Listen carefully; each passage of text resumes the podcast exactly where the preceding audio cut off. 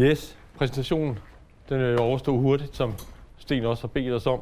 Øh, jeg hedder Søren Christensen, jeg er øh, øh, lektor her på stedet, øh, og jeg har i en årrække interesseret mig for uddannelsesreformer og uddannelsespolitik i Østasien, især Singapore, og hvordan ligesom globale uddannelsespolitiske strømninger og diskussioner ser ud fra, øh, fra den synsvinkel, altså især fra, fra, øh, fra Singapore, som jeg nu lige i sidste uge opnåede fornyet aktualitet med den nye øh, PISA, hvor Singapore, som mange af jer sikkert har set, kom ind på førstepladsen. Godt nok først og fremmest, fordi Shanghai pludselig var forsvundet, havde jeg nær sagt, i en større pulje af, af kinesiske uddannelsessystemer. Det kunne så også være et perspektiv, vi kunne øh, diskutere her. Øh, men jeg vil prøve, i hvert fald i udgangspunktet, at tale om det her emne øh, i en øh, sådan lidt mere øh, generel forstand, og så komme ind på blandt andet øh, til sidst øh, øh, noget om, lidt mere om, hvordan nogle af de her diskussioner øh, ser ud øh, fra en østasiatisk øh, synsvinkel, som der jo selv sagt er flere af, men det er især Singapore, som sagt. Øh, ja, men udover at jeg interesserer mig for østasiatisk uddannelsespolitik og uddannelsesreformer, så er jeg også idehistoriker. Så derfor var det største, første spørgsmål, jeg stillede mig, da jeg læste Stens tekst til øh, i dag, øh, omkring det her med, med alle de her øh, idealer og fjendebilleder, de cirkulerer i den globale øh, uddannelsespolitik, om det øh, i virkeligheden overhovedet er nyt. Øh, jeg kalder det så, jeg kommer lidt tilbage øh, til hvorfor, kalder det så referencesamfund, altså samfund, som ligesom er signifikante andre som uddannelsessystemer rundt omkring i verden, positionerer sig i forhold til at øh, reformere deres uddannelsessystemer i forhold til, eller undlader at, at reformere deres uddannelsessystemer i forhold til, men som på den ene eller den anden måde udgør mere eller mindre uomgængelige referencer øh, for den måde, man tænker uddannelsespolitik og begrunder ikke mindst, legitimerer uddannelsespolitik på.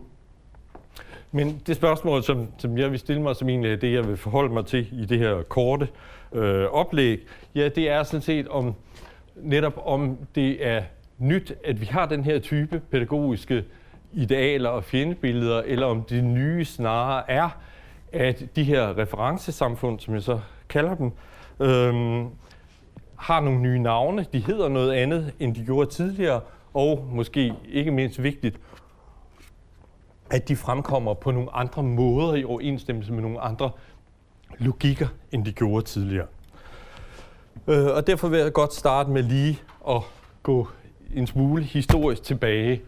Øh, fordi jeg mener, hvis man studerer, det har jeg kun gjort, skal jeg indrømme, ganske overfladisk, hvis, hvis man studerer uddannelsessystemernes historie, så bliver det ret hurtigt meget tydeligt, at den her type af referencesamfund, øh, som vi i dag diskuterer under navne som Finland, Ontario, Singapore, Korea, hvad de hedder alle sammen, ja, de har været en del af uddannelsespolitikken, så længe der har eksisteret uddannelsessystemer i moderne forstand, og der forstår jeg så i den her sammenhæng, så længe der har øh, eksisteret øh, nationale uddannelsessystemer.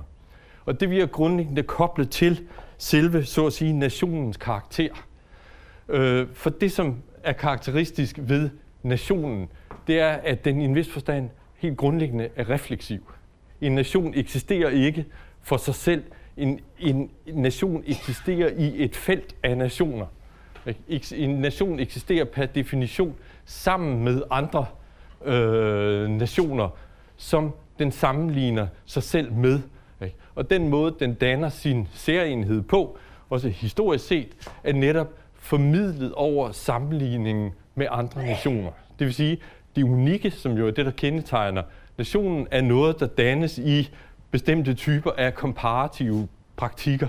Ikke? Altså nationen er også et udtryk for det, man kunne kalde en national grammatik.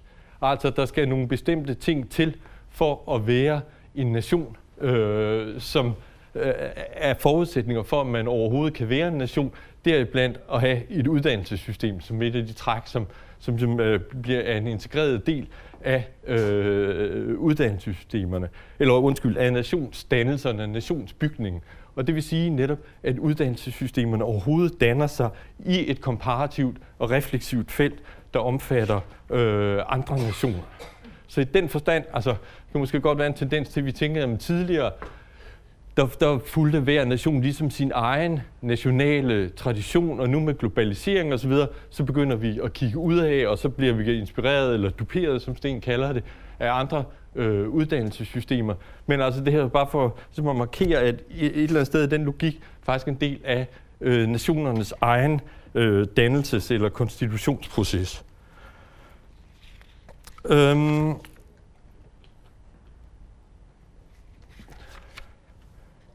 Ja, lige en ting til om det. Det betyder også netop, at vi snakker så meget i dag om de her pilgrimsrejser, som det ofte kaldes, når, når øh, øh, delegationer rejser til Finland. Frans kan sikkert fortælle mere om det, men der har været tusindvis af forskere rundt omkring, og embedsfolk og alle mulige andre øh, i, i Finland. Det er blevet nærmest en hel industri øh, i Finland øh, for at observere det, det finske uddannelsessystem siden den første PISA-undersøgelse tilbage i 2000. Men de har øh, forgængere helt tilbage til 1800-tallet, som er dem, jeg kan ikke huske, om det er Tyge Vinter, der kalder dem de rejsende pædagoger. Det er i hvert fald et udtryk, som er blevet anvendt om de her øh, reformatorer, som rejser ud i 1800-tallet for at se på andres uddannelsessystemer og bruge det som inspiration for øh, opbygningen af deres egne, eller reformeringen af deres egne uddannelsessystemer. Og to af de kendte de figurer, det er franskmanden Victor Cousin og amerikaneren Horace Mann. Og Cousin siger det meget øh, klart, øh, hvad det her går ud på. Fordi han siger, selvom det er Preussen, jeg studerer, er det altid Frankrig, jeg tænker på. Det vil sige, at altså en refleksiv dimension er helt utilsløret. Det handler netop om at forstå andre med henblik på opbygningen af ens eget øh, uddannelsessystem. Og det andet eksempel, jeg altid har holdt meget af, fordi det minder meget om diskussioner nu om dagen, det er Horace Mann, en amerikansk uddannelsesreformator, som i 1840'erne er involveret i en kamp for at få, få øh, reformeret Bostons øh, skolesystem, og kæmper med skolemestrene, som på det tidspunkt sidder på Bostons øh, skolesystem, men som så ligesom først får hul igennem, da han rejser til Preussen og udgiver en rapport, hvor han roser det preussiske skolesystem til skyerne for dets humane og progressive øh, øh, øh pædagogik osv. Og ved hjælp af den rapport lykkedes det ham at få skabt en tvivl om, hvorvidt Bostons skoler nu også er de bedste i verden. På det tidspunkt kalder Boston sig selv i al beskedenhed for Amerikas Athen. Øh, så høje tanker har man om sit eget øh, skolesystem. Og det lykkedes ham så til sidst at få skabt så meget tvivl, så han får lov til at gennemføre en test, vi vil kalde det i dag, af eleverne i Bostons skolesystem, hvor han så som reference eller som sammenligning bruger øh, elever i en forstad uden for Boston. Og det viser sig til alles forbløffelse og redsel, at dem i forstederne klarer sig meget bedre end, det, end eleverne i Boston. Og så får han lagt grunden for et nyt skolesystem i øh, øh, Boston. Altså en slags togoshok, kunne man sige, øh, øh, 150 år før der var nogen, der øh, talte om den slags. Øhm, Ja, bare så vi gå hurtigt hen over det næste, for jeg kan se, at tiden løber. Men altså, man kan se også den komparative pædagogik som disciplin, der opstår i løbet af 1800-tallet og først og fremmest øh, institutionaliseres i slutningen af 1800-tallet, begyndelsen af 1900-tallet, også netop som en refleksionsdisciplin, der, øh, der deltager og er med til at opbygge øh, de her øh, uddannelsessystemer netop i en konstant komparation med andre øh, skolesystemer, andre nationers måde at gribe uddannelse an på. Når jeg har den her slide med det, så også lige for at markere det perspektiv, jeg så ligesom selv lægger mig i forlængelse af her, som er mere aktuel comparative education, hvor man kan sige, at komparation i højere grad bliver en genstand. Altså, at det bliver en central del af comparative education at studere, hvordan øh, uddannelsessystemer sammenligner sig med hinanden, øh, og hvilke uddannelsespolitiske konsekvenser det har. Altså en slags meta, eller mere lumaniansk term, andenordens blik på øh, komparation, altså i agtage, hvordan øh, uddannelsessystemer og nationer i agtager hinanden i et komparativt øh, perspektiv.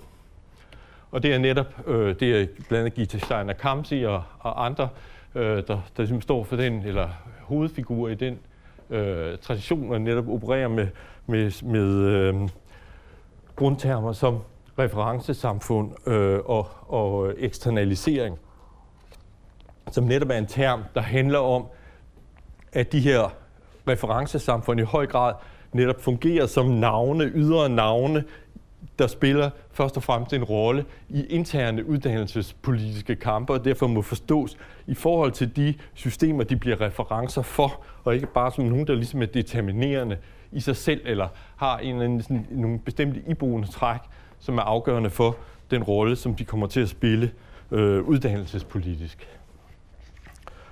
Godt, jeg iler videre til den, til den anden del, fordi nu var det så om øhm,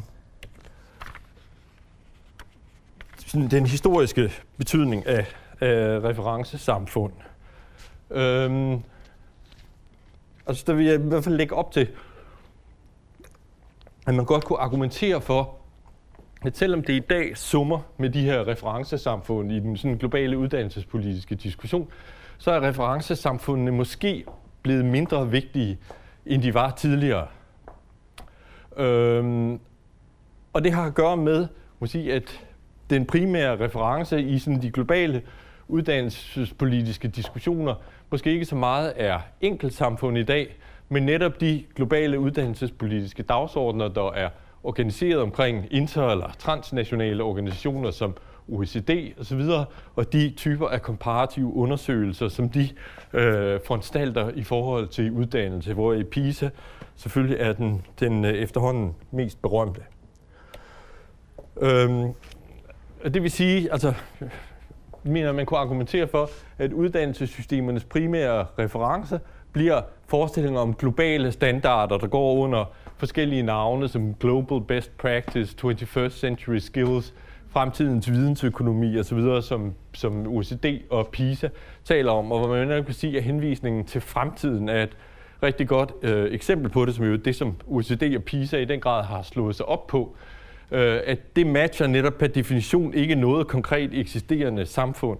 Det er noget, som konkret eksisterende samfund kan være tættere på eller fjernere fra, øh, men som ikke kan inkarneres i, i, øh, i noget bestemt samfund. Og i den forstand kan man argumentere for, at de her referencesamfund bliver sekundære referencer i forhold til sådan nogle overgribende forestillinger om, hvad fremtiden kræver, hvad vidensøkonomien kræver, og så videre, Den type af, af, af dagsordner.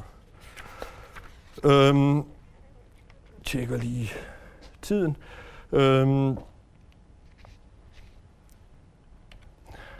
ja, hvis vi så tager PISA specielt, øhm, altså, så vil jeg mene, at det, det man, vi så kan se i dag, det er, at, at de her referencesamfund, som stadigvæk eksisterer, øh, men nu netop altså, skulle man sige, sekundært i forhold til nogle mere overgribende øh, dagsordner, ja, de genererer sig netop med udgangspunkt i de her internationale undersøgelser, og PISA frem for alt. Altså de referencesamfund, som er blevet centrale i dag, fra øh, Shanghai, Singapore til øh, Finland og, og øh, øh, Canada, de er skabt af de her øh, store internationale undersøgelser.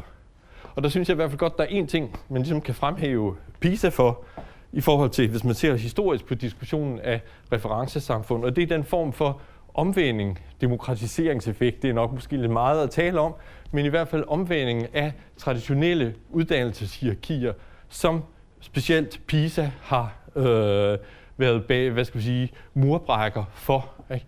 Hvis vi ser på, hvad der var referencesamfundene tidligere, øh, i uddannelsespolitiske diskussioner, ja, så var det netop typisk de store kulturnationer, som også typisk var de store sådan, geopolitisk dominerende nationer, som for eksempel Tyskland, Frankrig, Storbritannien osv.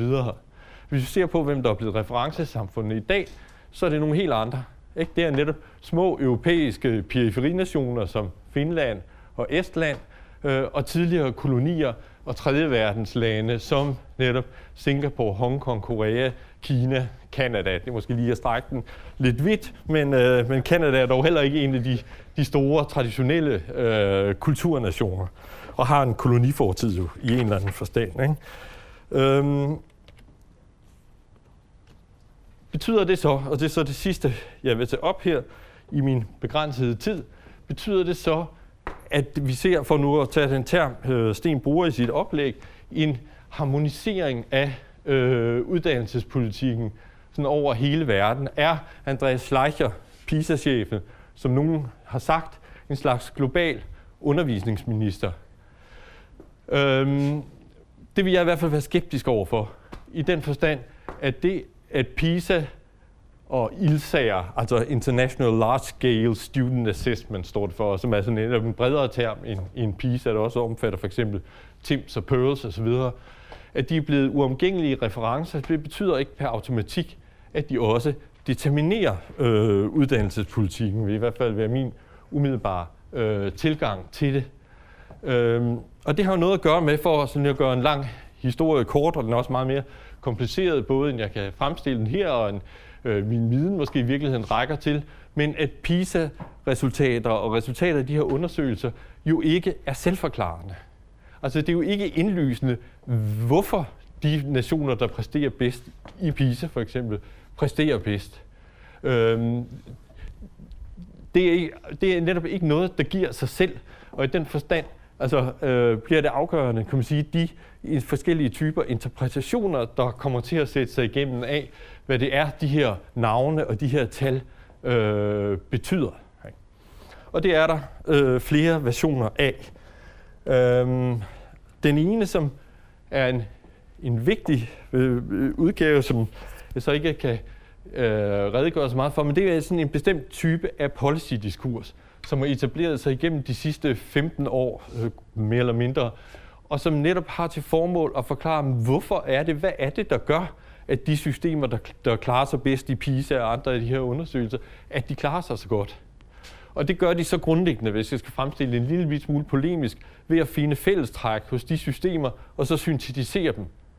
Øh, og så sige, her har vi så forklaringen. Alle de systemer, der klarer sig bedst, har de her de træk, så det er derfor, de klarer sig så godt. Altså det er jo det, vi kalder en form for omvending af kausalitet. Ikke? De her systemer bliver studeret, så at sige, fordi de performer i toppen i, i PISA og andre, og så bliver det, de har til fælles, så at sige, vendt over, bliver årsagen til, at de øh, øh, klarer sig så godt i PISA. Men det er ikke øh, indlysende, og det er netop en form for også øh, vil sige, policy-model, som abstraherer fra for eksempel øh, af øh, kulturelle forhold og andre typer af kontekstuelle forhold. For at tage mit eget øh, eksempel, havde jeg sagt, så bliver forklaringen på, at Singapore klarer sig godt, det bliver kvaliteten af læreruddannelsen for eksempel, og det hele taget lærernes kvalitet i Singapore, men ikke den enorme udbredelse af den private undervisningsindustri for eksempel.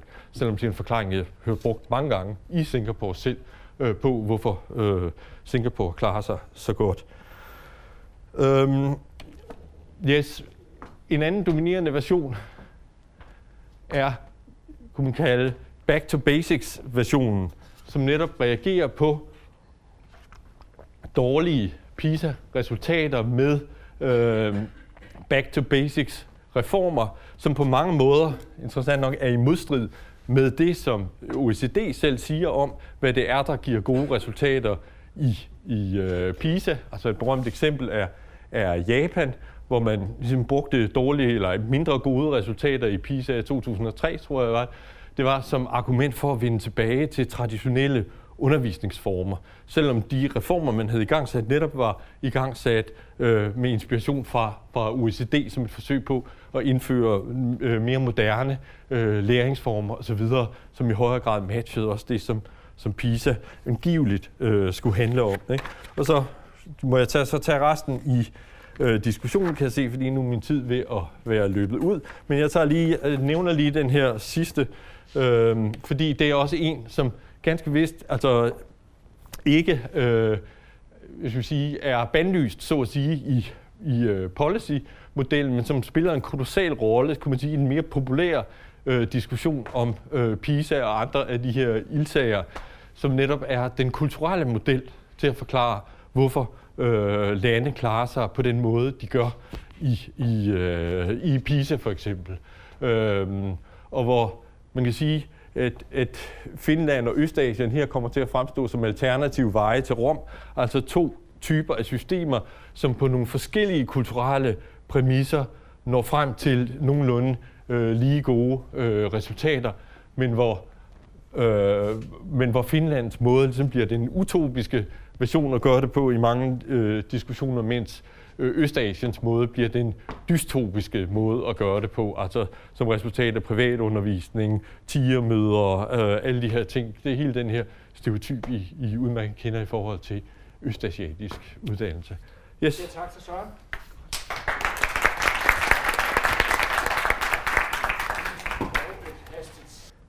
Godt. Øhm, tak for invitationen, vil jeg sige til, øh, til Sten. Øh, tak også for, for øh, at få lov til at introducere mig til, jeg troede, det var et stort publikum, men altså i hvert fald et udsøgt publikum, øh, øh, efter jeg nu er kommet tilbage efter nogle års øh, fravær. Øh, det jeg har gjort her, det er, at, øh, at jeg har moret mig med at tage øh, et, et, øh, et oplæg, altså genbrug kan jo også bruges i, øh, i den pædagogiske verden, øh, fra Sorø-mødet i 2010, hvor vi snakkede om udfordringen fra de globale uddannelsessystemer. Øhm, og, øhm, og det har jeg så opdateret til øh, Twist 2016, øh, så at sige. Og så kan I jo selv gætte på, hvad der er nyt og hvad der er gammelt øh, i det her. Øh, men øh, det er jo også for at antyde, at det her er jo ikke en, en, en splinterne ny diskussion, men måske en diskussion, som, øh, som, som, som ændrer lidt karakter. Øh, og jeg havde faktisk også tænkt mig at, øh, at starte med en anden reference til Boston, øh, Søren, fordi det, der bekymrer mig lidt øh, i forhold til, om man så må sige, øh, øh dramaturgien i vores øh, arrangement her, det er, at vi er alt for, for, for enige, er jeg bange for. Men, øh, men det må vi, du må se om, og producere nogle uenigheder. Øh, jeg har nemlig læst øh, for et par år siden en, øh, en, øh, en, en meget udmærket rapport, som John Tilton Prince skrev i 1892. Øh, fordi der blev han også udsendt af skolesystemet i Boston øh, og sendt til, øh, til Tyskland, øh, Preussen sandsynligvis, og skrev så bagefter en stor rapport, da han kom hjem igen, som hedder Methods of Instruction and Organization of the Schools in Germany og anviste også, at, øh, at hvor det hele er, er slapt og uorganiseret og, øh, og så videre, så videre, så er det stramt og organiseret og effektfuldt øh, i Tyskland, og derfor må vi gøre det på samme måde i, øh, i Boston. Så på den måde er det fuldstændig rigtigt, og det er jeg helt enig med dig i, at, øh, at det her med at, at, at sammenligne sig øh, med, med med andre nationer, gerne, måske også dengang nationer, der lå så tilstrækkeligt langt væk, at, øh, at, øh, at kollegerne ikke kunne komme og kontrollere en sådan i detaljerne. Øh, at det er ikke en, øh, en ny, men en gammel sag. Du taler om, om nationernes refleksivitet, og man kunne jo godt forestille sig, at, at især sådan relativt nyetablerede uddannelsessystemer, som det i Boston, altså relativt nyetableret, har brug for en særlig form for refleksivitet, for ligesom at, at, at vurdere, om vi nu gør det på den rigtige måde. Og den rigtige måde er naturligvis øh, den gamle verden, øh, Tyskland, øh, Preussen øh, osv. Så det jeg plejer at sige, det er, at, at, øh, at øh, trafikken er bare er bare, altså turiststrømmen går nu den modsatte vej, ikke også? Øh, hvor de tidligere tog fra Nordamerika til Europa, så tager vi nu fra Danmark til, øh, til Ontario, så, så på den måde kan man sige, at turiststrømmen den, den har ændret sig. Nå, men øh, det var altså det, jeg skulle holde i, i Sorø i 2010, hvor man snakkede om det her øh, med forskellige former for genbrug og fornyelse, og så også til, til Stens øh, særlige glæde. Øh, Sten, nu må du kigge op. Øh, det, det gode gamle logo, som, øh, som vi havde lov til at bruge dengang, om, øh, om den pædagogiske relations øh. Ikke? Det var sådan noget i den stil. Jeg tror, det var et forhold.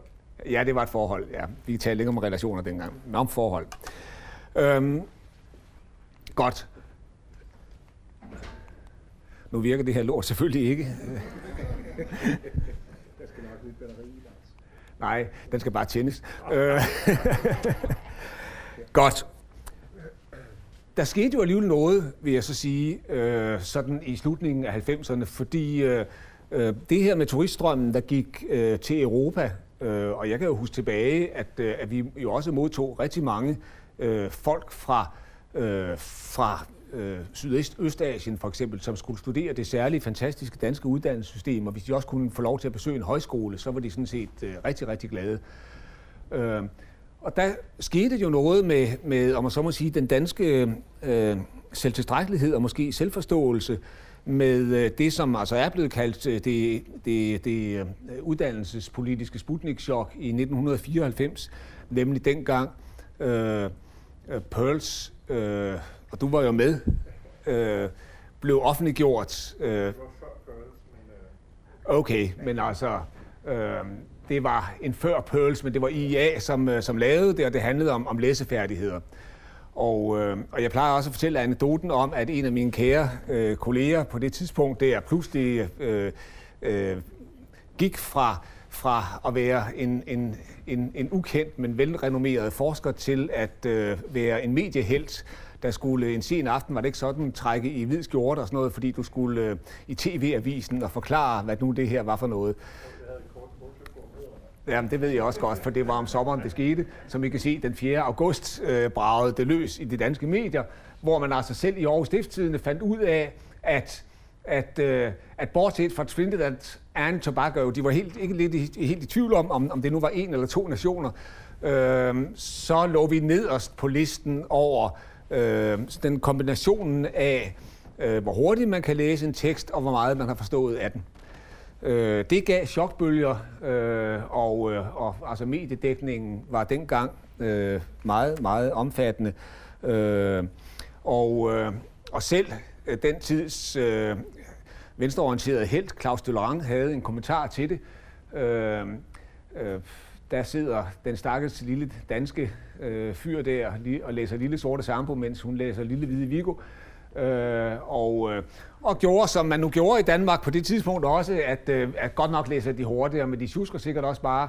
Øh, så så, så den, var altså, den, var, den, var, den var oppe i alle medier øh, dengang. Så på den måde kan man altså sige, at, øh, at ja, øh, den her måde at, at, øh, at om man så må sige, reflektere øh, nationens tilstand på, eller konstituere nationen gennem sammenligning med andre nationer, den fik et, et, et boom, og måske også en anden karakter på det tidspunkt der, fordi den der lidt selvfede øh, selvreflektion om, at de alle sammen besøgte os, fordi vi var så fortræffelige, den, øh, den blev i hvert fald anfægtet.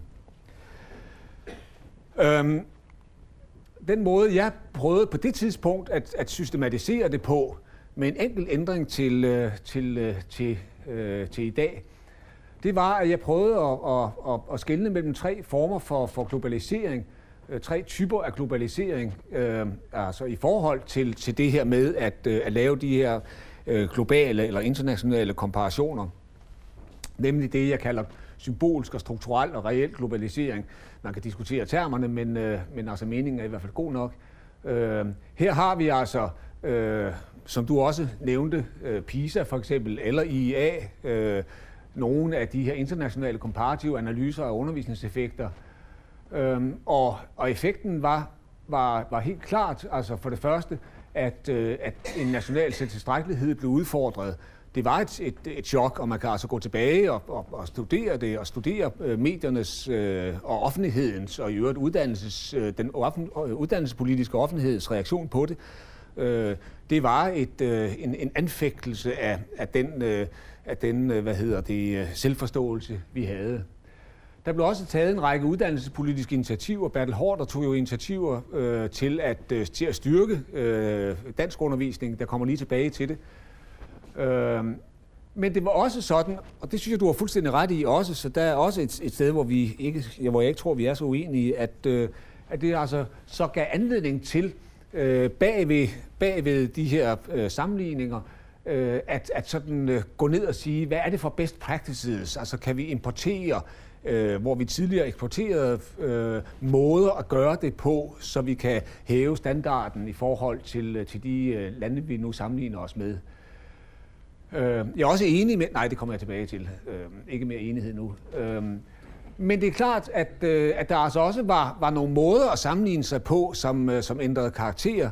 Altså det, at man øh, begyndte at, at lægge vægt på educational achievements, øh, så altså Øh, det, at man, at man, øh, jamen, altså man skulle jo måle på noget, øh, og det man så målte på, øh, var måske øh, snævrere end, end, end det, man tidligere havde gjort. Altså når man inviterede øh, udlændinge til at, øh, at besøge danske folkehøjskoler, så var det jo ikke for, at de skulle studere educational achievement sådan i den snævre forstand, så var det noget andet. Så det kan jo godt være, at det har en effekt på, og det tror jeg, det har, på, på, på måden, man måler på. Også at, at hele begrebet om evidens i uddannelsesforskningen jo naturligvis ikke er født af det her, men altså fik en anden karakter, fordi øh, øh, der må jo også være klarhed over, hvad det er for kriterier, man, øh, man, man foretager målingerne ud fra. Så hvad er det, der er evidens? Hvad er det, vi faktisk kan måle på? Det tror jeg også øh, blev, og det var jeg selv i øvrigt deltager i, altså evidensdebatten, altså kæmpede for et, et, et langt bredere evidensbegreb øh, øh, dengang. Og, øh, og det tror jeg også var, var noget af det, som, som blev påvirket.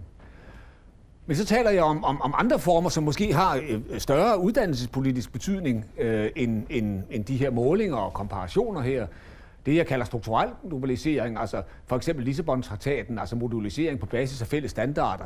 Altså hvis vi ser på, på, på hvad hedder det, de øh, lange videregående uddannelser, så er der, der noget, der har præget øh, de europæiske samfund. Det er øh, hele norm, altså normativiteten omkring øh, bachelor-kandidatuddannelser osv. osv. Øh, 3 øh, plus 2 år og, og, og hvad ved jeg. Altså grænseskridende uddannelsessamarbejde orienteret mod employability og student mobility og sådan noget. Og endelig altså det, man så kunne kalde, som jeg kalder det, en reel globalisering, øh, altså en, en, øh, en konkurrence mellem nationale uddannelsessystemer i forhold til det i hvert fald argumentet, et globaliseret arbejdsmarked eller i forhold til globaliserede kompetencekrav. Og det er jo også noget, som, øh, som for eksempel øh, OECD og forskerne i øh, Paris øh, øh, har diskuteret meget. Altså, hvad er det for globaliserede kompetencekrav, øh, vi kan identificere? Altså, hele diskussionen om, om 21st century skills and competences øh, har jo at gøre med, at også hele tiden justere, hvad er det faktisk, vi måler på? Hvad er relevante achievements, øh, når vi ser på uddannelse? Men her, altså i forskerkredse, kan man sige, øh, ja, øh, hvad er det for en global målestok, vi, vi, skal, vi skal arbejde med? Altså når nu det her øh, bliver så tydeligt, øh, og hvordan gør vi det? Altså hvad er globale målekriterier? Hvad er det, vi faktisk skal måle os i forhold til? Altså det her med, med, med relevante kompetencekrav for eksempel. Det, der så skete, øh, det var, at, øh, at Bertel Hårder for eksempel øh, og andre tog initiativer med, øh, med, med at, at undersøge, øh, hvad hedder det, øh, efterfølgende, og der kommer Pølser i hvert fald på banen, ikke også, øh, øh Reading Achievements øh, i 4. klasse, øh, hvor man altså så på det tidspunkt med stor tilfredshed konstaterede, at, øh, at Danmark i forhold til de tidligere undersøgelser var rykket stærkt op på listen. Så det er altså ikke blot i år med matematik og sådan noget, at vi har kunnet, øh, om man så må sige, fornøje os, men, øh, men, men det gjorde man også dengang. Øh, Bertel øh, Hård, der viste mig selv sådan med, med, med stor tilfredshed, at øh, det her kort her, der var Danmark i 1991, altså det, der blev offentliggjort øh noget senere, for det tog jo lang tid dengang, øh, fordi man skulle tykke på tallene og sådan noget. Øh, øh, og så, altså, øh, whoops, i 2006 øh, så det sådan og sådan ud, ikke også? Øh, øh, her er det altså test på 3. klasses niveau. Og så havde han øh, Sverige og Norge og Danmark liggende her. Nej, og Island, undskyld, øh, han glemte at, at, at sige, at de også havde flyttet sig naturligvis fra 91 til 2006. Men, øh, men der, det man kunne se, det var altså, en, øh, en påstand om og en, og, en, og en forståelse af, at det at have et udgangspunkt som det her og tage initiativer øh, på basis af, af de ting, man kunne måle, faktisk har en effekt, kan have en effekt øh, uddannelsespolitisk. Øh, Finland var desværre stadigvæk øh, foran selv i, to, i 1991, øh, som han også konstaterede med beklagelse. Det, der også var interessant øh, på, på det der bemeldte Sorø-møde i 2010, det var, at, øh, at, at man naturligvis, eller naturligvis, men at man havde en indgående diskussion af, øh, hvad er det for kriterier, vi gør det her ud fra. Altså, og jeg prøvede at systematisere det på den her måde dengang, at sige, jamen der er den der evidensorientering, virker det faktisk? Og hvad er det så, der virker? For det er jo klart, øh, det kommer jeg også lidt til øh, ind på, der har man jo det med, med at forsimple øh, diskussionen. Men, øh, men der er også en normativ orientering. Vil vi faktisk det? Altså, selvom det virker, eller til synlædende virker, er det så faktisk det, vi ønsker? Øh, er det sådan, vores uddannelsessystem skal, skal indrettes? Øh, skal vi, altså for at tage en af de der øh, diskurser der, jeg tror du kaldte det, det ved jeg ikke, men altså den der sådan forsimplingsdiskurs, nu skal vi altså tilbage med en lærerautoritet, og de skal sidde ordentligt på, på, på stolen og holde kæft og sådan noget der, og så går det derud af. Men er det faktisk det, vi vil, den normative orientering, og så også, øh, det var altid dansk industri, det blandede sig ikke også med en markedsorientering, er vi nødt til det. Altså, de overhaler os, hvis ikke vi gør noget, og jobbene flytter til Singapore, og, og hvad man nu ellers har af, af overvejelser i den retning. Endelig kan man så sige, øh, og det er sådan set det sidste, jeg vil komme ind på, så måske bruger jeg ikke engang hele min tid, øh, Øhm, at, øh, at det jo også har ført til, øh, til en, en, en helt oplagt øh, sådan uddannelsesturistindustri. Øh, og den der globale uddannelsesturisme, der er især tre rejsemål, øh, som, øh, som, som, har været, som har været sådan øh, op at køre. Øh, I starten var det Singapore, øh, som, øh, hvor jeg selv har, har været, om man så må sige, guide for, for adskillige delegationer, som skulle ud og se, at øh, hvordan var det nu, man gjorde derude. Og øh, det var altid voldsomt fascinerende, men, øh, men på den anden side var det også sådan for, for, for de besøgende smag sådan lidt for anderledes, fordi øh, der var så mange andre aspekter ved det, som, som man ikke rigtig brød sig om. Altså en stærk, en stærk centralisering, øh, en meget øh, udpræget øh, form for, for lærerautoritet, øh, øh, og så videre, så videre. Så, så det var fascinerende, men for anderledes. Så Singapore, efter et par års øh, sådan rejseaktivitet der, så gled det sådan øh, langsomt ud. Øh. Så er der Finland, som vi sikkert vil høre om øh, lige om lidt. Og det er jo vældig relevant og sådan noget der, men for det første er det jo fandme svært at finde ud af, hvad det egentlig er, øh, der gør det så anderledes. Og hvis man så ovenikøbet kommer og siger, at det, der gør det anderledes, er, at man ikke har gennemført uddannelsesreformer de sidste 20 år, så bliver det jo pludselig, altså så lukker man jo munden på alle dem, der gerne vil tage ud for at, øh, for at lave endnu en reform. Øh, og så er det også for tæt på, altså der er jo ikke noget ved at, øh, ved at sende, øh, hvad hedder det, alle skolelederne i Horsens Kommune til Finland, fordi de får ikke en oplevelse ud af det, og der er også koldt. Øh, og mørkt, og de taler finsk. Øh, så det, der er gået af med, øh, med den, den turismemæssige, øh, øh altså øh, dem, der har, har, har vundet øh, Ontario, øh, er the winner, fordi det er både spændende og til at spejle sig i.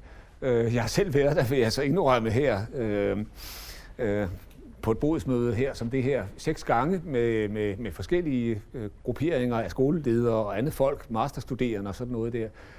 Øh, og, og, og det, der er øh, øh, spændende der, det er, at det er, altså, man kan spejle sig i det. Det er altså faktisk noget, som, som, øh, som i høj grad svarer til sådan i store træk øh, noget, vi kan genkende sådan fra, fra danske skoleforhold osv.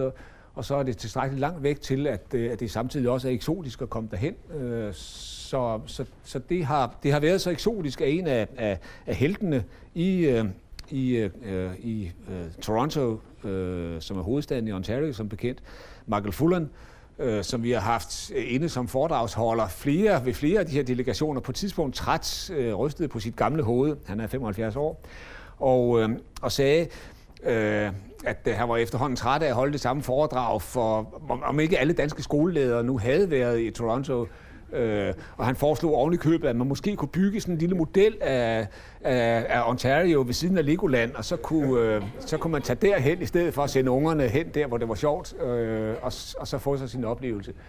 Men, øh, men, men det er klart, altså den form for, for, hvad skal vi sige, jeg ved ikke om det er mindre seriøst, men altså anderledes øh, uddannelsesturisme har det da i hvert fald givet anledning til. Og øh, der er det også, øh, og igen altså også til en slags øh, ufrivillig, kan man sige, kommentar til, eller, eller sådan, i og for sig bekræftelse af det, du sagde, Søren, at, øh, at øh, det er også helt tydeligt, at, øh, at når man nu gør det, når man nu har tallene i første omgang, og derefter så tager ud, eller tager en, en, en, øh, en model, en eller anden måde, man gør det på, så har det været meget, meget tydeligt, at en af de risici, man løber, det er det her med at importere enkelte elementer.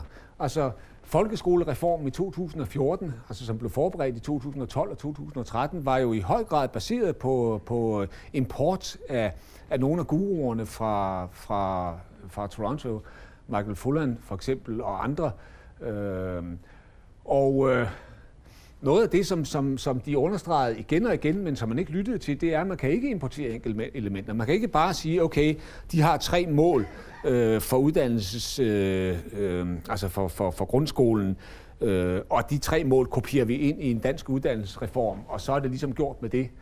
For eksempel så understreger de jo meget stærkt, at øh, hvis ikke man samtidig også har en meget høj grad af samarbejde med og samklang med, øh, med, øh, med dem, som er kernetropperne i det her, nemlig lærerne, så går det ikke. Og derfor lavede man i, i, øh, i Toronto eller i Ontario en fireårig peace agreement, hvor man satte lærernes løn i vejret, deres forberedelsestid blev reduceret, de fik øh, mere efteruddannelse, øh, og, øh, og man satte i øvrigt øh, voldsomt mange penge af til den der reform der. Øh, og så er det jo klart... Nej. Øh, Nej, men altså, for det var slet ikke... Nej, nej, jeg mener, det, det, det var... Øh, det var, det, altså forberedelsestiden blev, blev, øh, blev, øh, ja, blev øget. Det er rigtigt, så hvis jeg sagde noget andet, så godt. Øh, hvor man altså så i Danmark kombinerede, øh, hvad hedder det, øh, lockout med reform. Det var fandme dumt. Og det aller sidste, det er, at øh, man kan ikke importere uden at indregne kontekstforskelle.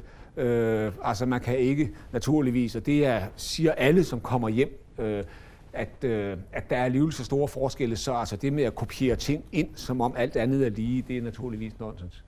Så tak, Sten.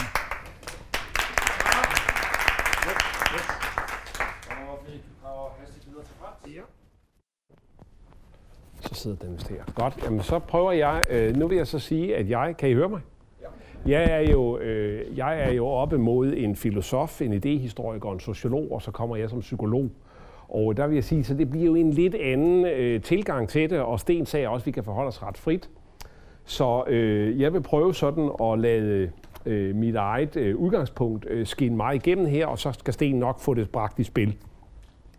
Og jeg har da også noteret lidt her, hvad mine øh, gode kolleger har sagt. Men jeg vil starte med at sige, at min baggrund for at arbejde på det her, det her område, det er jo, nu har jeg fået det her med, med Finland, men det er jo meget det nordiske felt, som ligesom har været det, at jeg øh, arbejder i. Og det er jo fuldstændig rigtigt, som Lars sagde, at Jan Meiding, han er jo en af dem, som øh, også har betydet rigtig meget for mit arbejde, fordi den, dengang, at den her bog kom øh, i øh, 94, og der var også en anden en med, de nordiske, med den nordiske øh, svaneundersøgelse.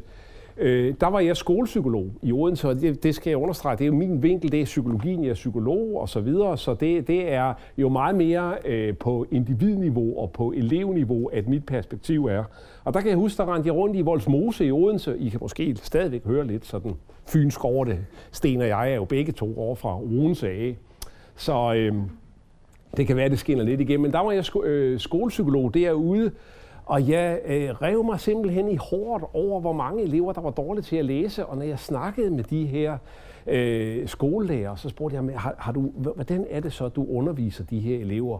Der er jo Ahmed, og der er Brian, og alle de der, de læser godt nok dårligt. Hvad, har du, hvad er din øh, tilgang til det? Så sagde de altid, jamen altså, bare de hygger sig, så kommer det hele af sig selv, sagde de.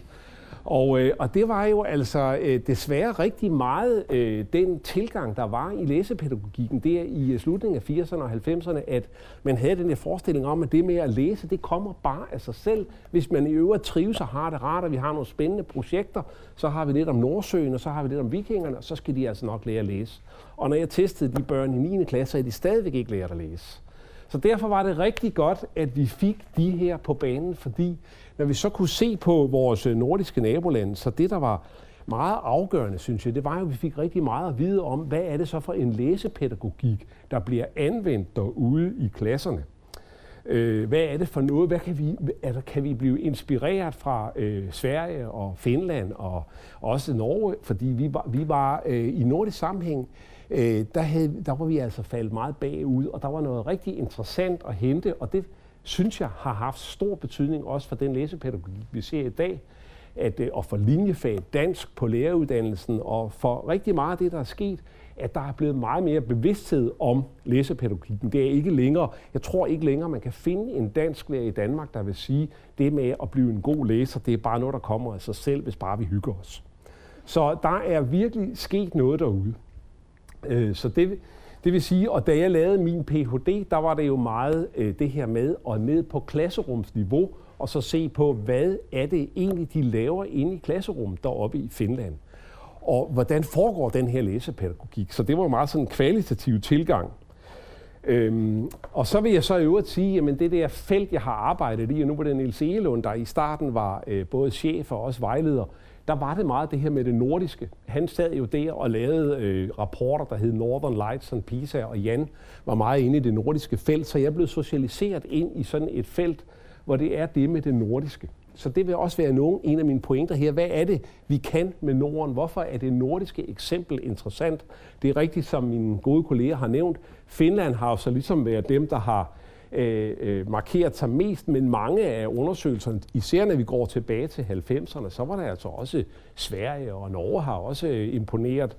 Øh, og vi har jo meget andet end lige Pearls og Tims. Vi har jo også andre typer af samarbejder og sammenligninger, hvor forskellige nordiske eksempler, det kan være enkelte skoler eller enkelte kommuner i det nordiske område. Og hvad er det så, Øh, og der kan det jo være med Søren, ikke? Jamen, det er jo rigtigt nok det her med nation building eller nationsopbygning, at det handler meget om, at hvis vi ser går ind i den her nordiske verden, så er det måske et spørgsmål om, at der inden for det felt er en forestilling om Norden som noget andet end den øvrige verden. Så vi mere skal se på Norden som nation building, som en enhed. Men det vil jeg overlade til øh, idehistorikerne at få Norden placeret ind i det felt. Men som I kan se her, noget af det, som øh, vi jo ikke, nogen af os, der er jo ingen af os her, der har øh, præsenteret os med lange titler og øh, stor formalitet på det, der foregår i dag. Og det vil man jo i Norden typisk sige, som jeg har skrevet det, jamen det, det er sådan noget af det, der præger det nordiske.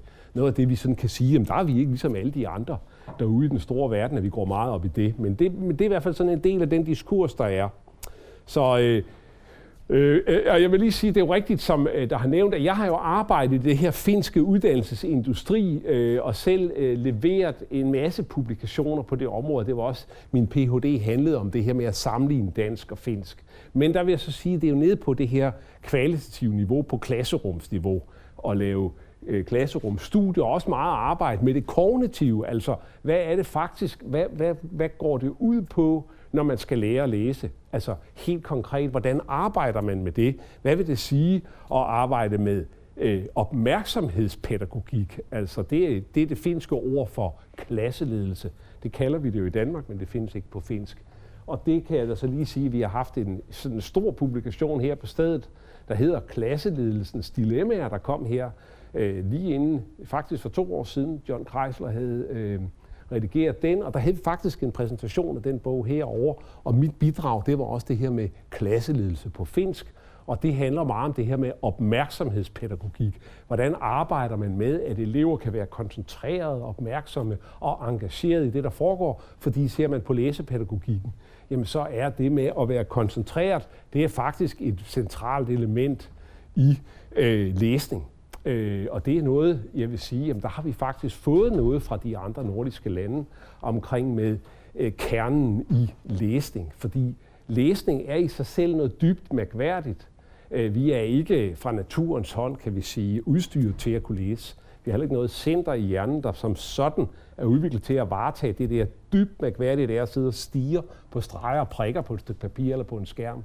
Så der skal meget til for at vi kan få det system op at køre. En af tingene handler om opmærksomhed og koncentration, og det er noget af det, jeg har skrevet om her. Hvordan er det, finderne arbejder med det?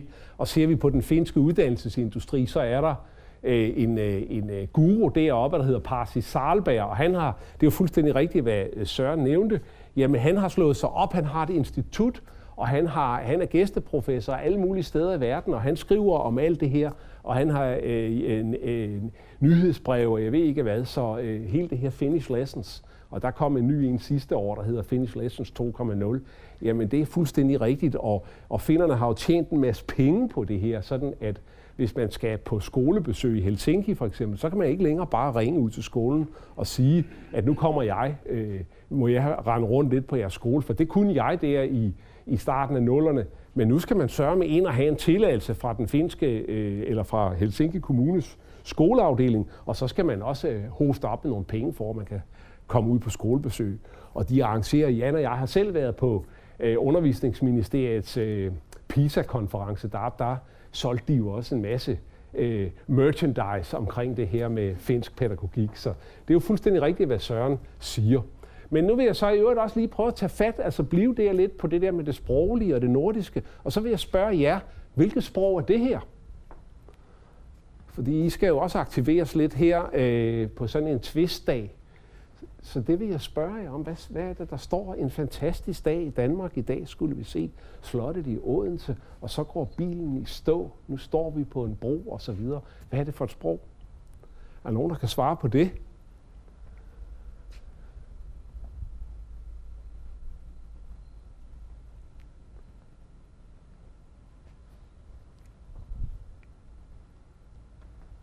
Det er der så ikke.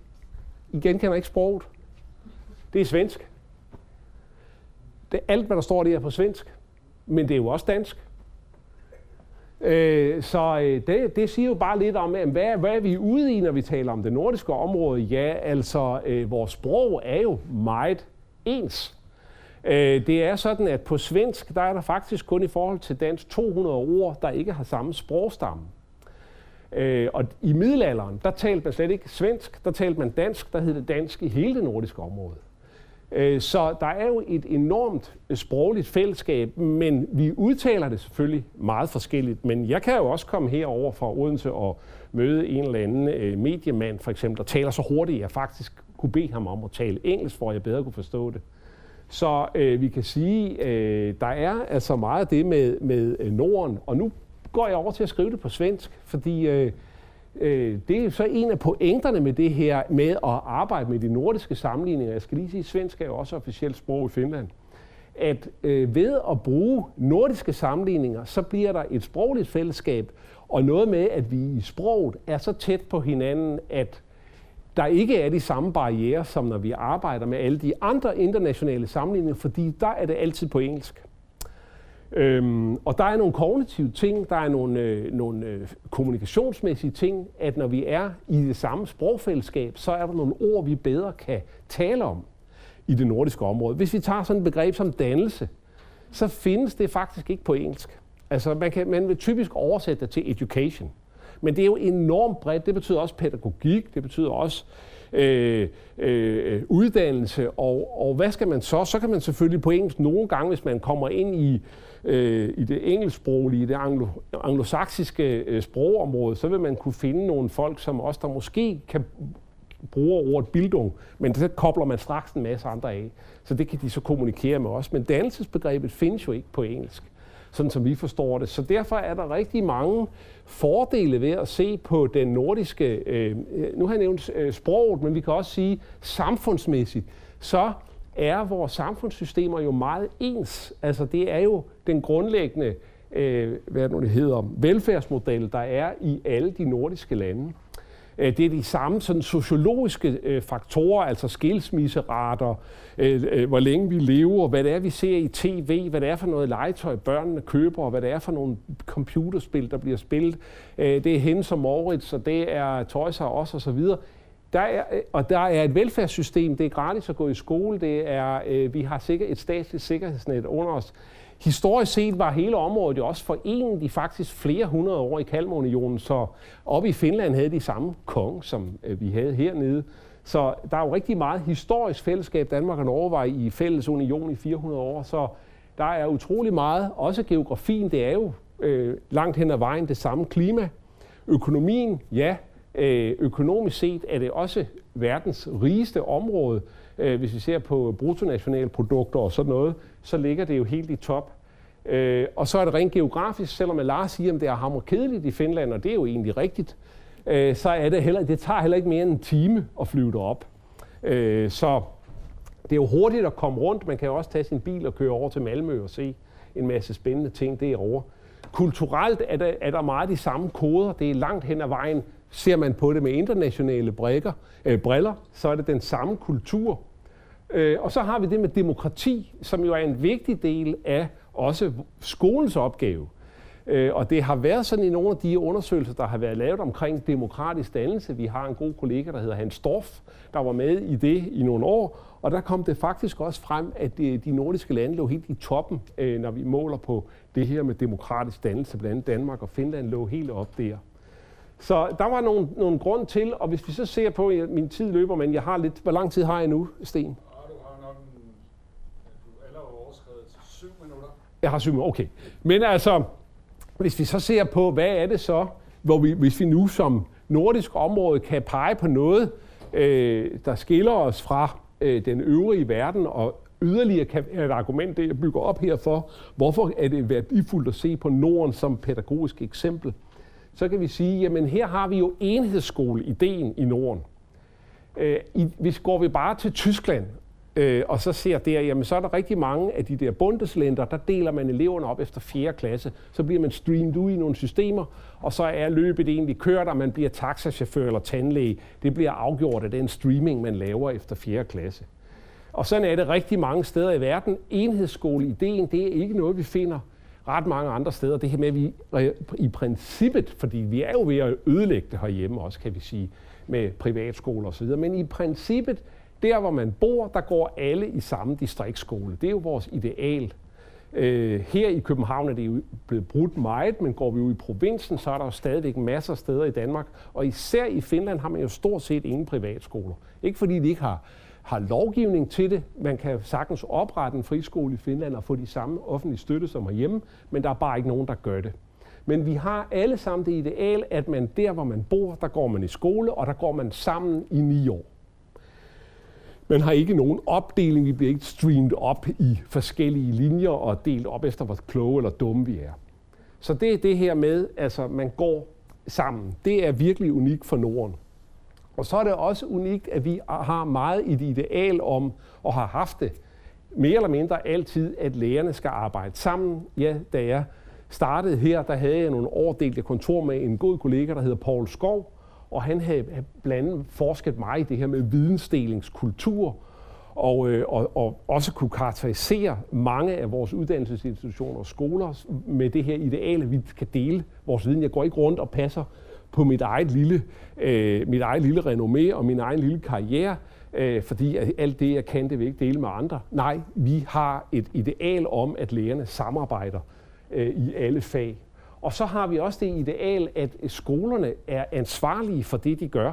At der skal være en åbenhed og en decentralisering, altså at det er kommuner og ude på skolerne og lærerne inde i klasserummet også, der har et ansvar, som har dømmekraft og så videre for det.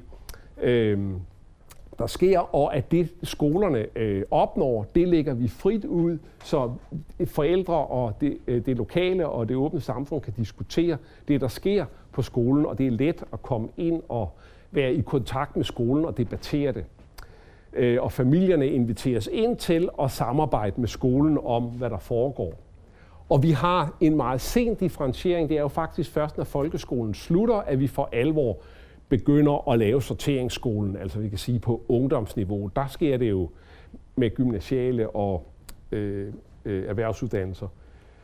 Og så har vi ikke ret, vi har ikke en forestilling om, at straf, nu har jeg lige været på et, et, et skolestudieophold i USA, og der vil jeg sandelig sige, der var noget, der hed suspension og detention, helt ud i hampen i Chicago, hvor elever bliver bortvist for at komme ind, som jeg gjorde her med skjorten uden for bukserne.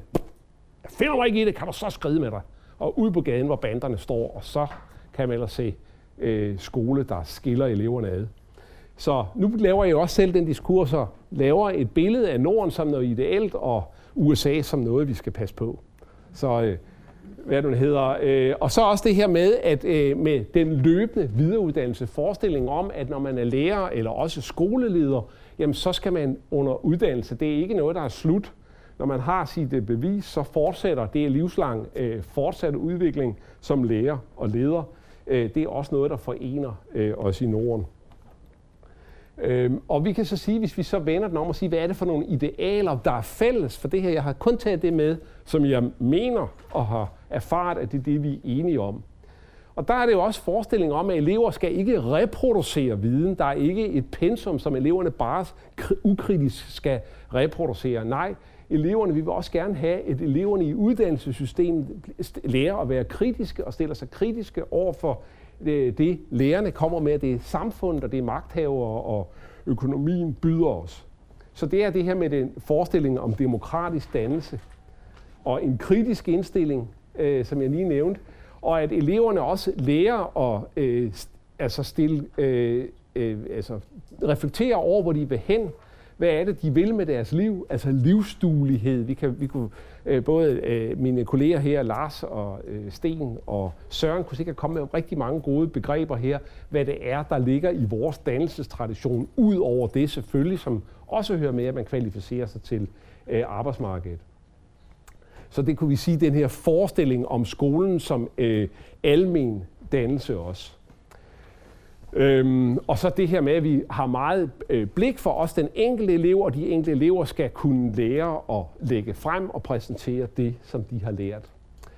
Øh, så hvis vi ser på øh, stadigvæk, på trods af alt det, vi nu har hørt med internationalisering og globalisering, hvad er det, vi i Norden har øh, i forhold til øh, den internationale trend, ja, så har vi jo stadigvæk, at vi her i Norden begynder skolen meget senere end derude i den store verden, hvor man jo for eksempel i Kina og i Syd, øh, Sydasien jo ofte starter helt nede øh, i 3-4 årsalderen. Er det ikke rigtigt, Søren?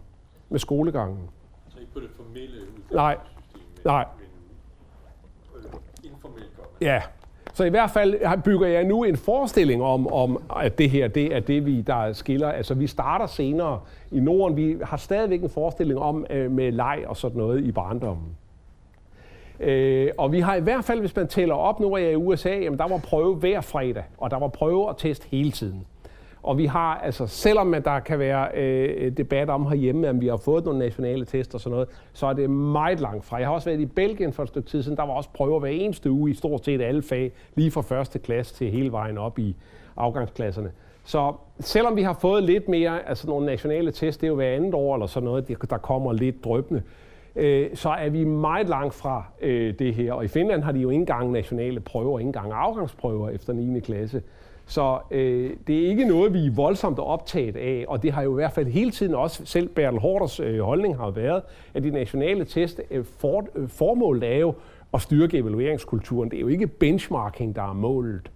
Så vi har stadigvæk den her for, altså, øh, afstandtagen til test og prøver som noget, der i sig selv er et mål. Det er mere noget, der skal bruges for at evaluere. Er. Ja, den formelle omgangstone, den har vi jo allerede her i dag. Der er jo ikke nogen her, der skal rejse sig op, når Lars kommer ind og alt det her. Øh, og Lars går jo ikke rundt med kåbe og en fin hat og sådan noget, så vi har den der mere uformelle omgangstone, og øh, vi har, det har vi også i skolen, ikke? Vi har slet ikke særlig lange skoledage, selv ikke efter vores reform her. Øh, da jeg var i USA, der, jamen, altså, de går jo hjem klokken 5 og 6 øh, hver dag, så det er jo øh, langt fra det, vi har ikke skoleuniformer. Øhm, og i øvrigt, der har vi altså på trods af, hvad Danmarks Lærerforening siger osv., politikken havde for nylig en oversigt over livsløn. Hvad får sko- danske skolelærer? Jamen, de ligger ganske højt, når vi ser på livsløn og regner pension og sikkerhed i ansættelse og sådan noget med. Så det er slet ikke så dårligt rent økonomisk at være lærer i de nordiske øh, områder. Vi har det med sorteringen. Så, ja, jeg var ved at være der. Var det, var det sådan, at jeg skal bare køre den på den her? Øhm, Sten, skal jeg, kan jeg nå at sige det? Vi når lige at læse det ned. Har vi ikke Okay, jo, vi har hørt det. Det er jo lidt, at jeg kører lidt rundt i den samme suppe. Jeg tror, du skal have den sidste betragtning her. Ja, jeg kommer lige med den sidste betragtning. Der vil jeg godt sige, så vi nu skal, jeg fik jo det med Finland. Så vil jeg sige, at ser vi på det med, med Sørens, ikke med nationsopbygningen, så bliver det meget interessant i 17, fordi der bliver Finland 100 år. Og der vil de gøre rigtig meget ud af det. Og det er fuldstændig rigtigt, at Finland definerer meget sig selv.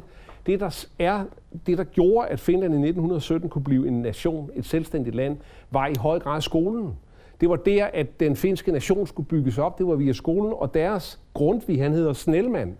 Og Snellman, han var meget optaget af modersmålets betydning, og det var jo svensk og finsk, at det var der, øh, kernen skulle ligge. Så man kan sige, at allerede det her med læsepædagogikken blev også lagt ind, at det at kunne læse og det at kunne skrive og udtrykke sig mundtligt på sit modersmål er he- helt afgørende i finsk pædagogik og i forståelsen af, at skolen som øh, hjørnestenen i den der nation building, som øh, Finland nu har været i gang med i 100 år. Yes, det var så vidt.